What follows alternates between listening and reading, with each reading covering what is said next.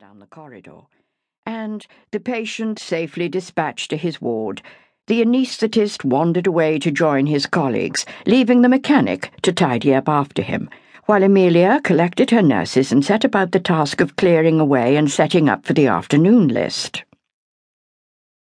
But presently she left Sybil, her staff nurse, and the student nurse and guided her new member of the team into the anaesthetic room, where she was at pains to explain to the still, tearful girl that Mr. Tomley Jones's bark was a great deal worse than his bite, that in time she would find that she could continue with her tasks in the theatre whatever happened, and that she'd done very well for her first morning. And just you remember, said Amelia soothingly, jumping down from the trolley where she'd perched herself, one day you'll probably be a theatre sister yourself. It's a splendid job, you know. With which heartening words she took herself off to join the gentlemen. They liked her to be there while they relaxed after a list, to pour their coffee and hand them biscuits, and make an attentive audience of one while they chewed over their work. It was a nice job, she mused, going down the corridor but after four years she was beginning to wonder if she wanted it for much longer. She was twenty-seven now, almost twenty-eight, and although she'd been engaged for a year to Tom Crouch, the medical registrar, he'd made it evident that he expected her to go on working for some years after they were married, and as his reasons were sound and sensible, she'd stifled her disappointment and agreed to stay at St. Ansel's. Tom was clever and doing well and he wanted to do better.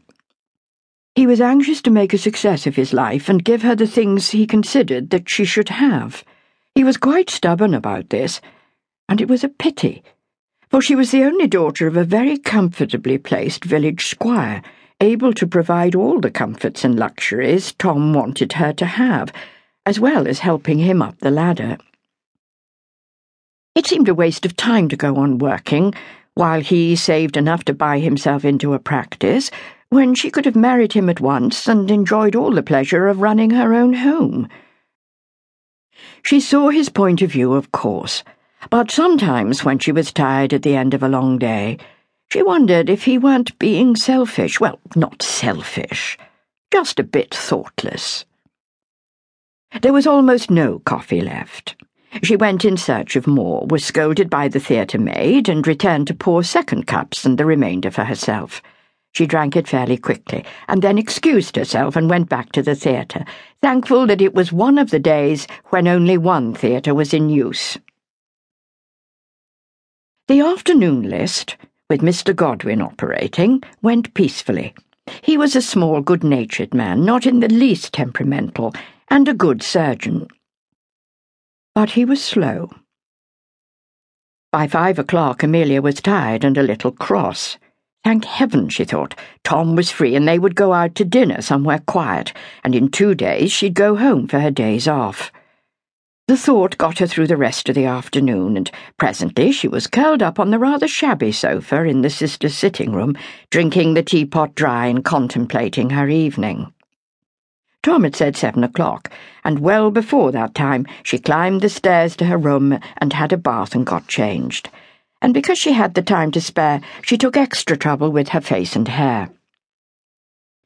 The result was satisfactory even to her critical eye. Her hair, a rich deep brown, she'd brushed smooth into a chignon.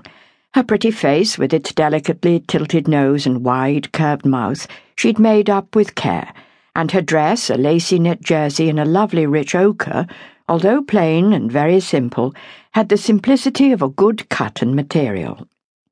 It suited her tall, well built figure to perfection, and for once she found no reason to moan over her shape, which, while it left nothing to be desired, was on the Juno-esque side.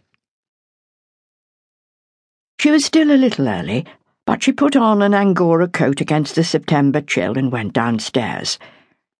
Tom wasn't there. She hadn't expected him to be. She whiled away ten minutes or so talking to Giles, the head porter, and then turned at Tom's quiet, Sorry to keep you waiting, Amelia. She beamed up at him, wishing secretly that old Giles or no, he would kiss her or at least take her hand. After all, they had been engaged for some time.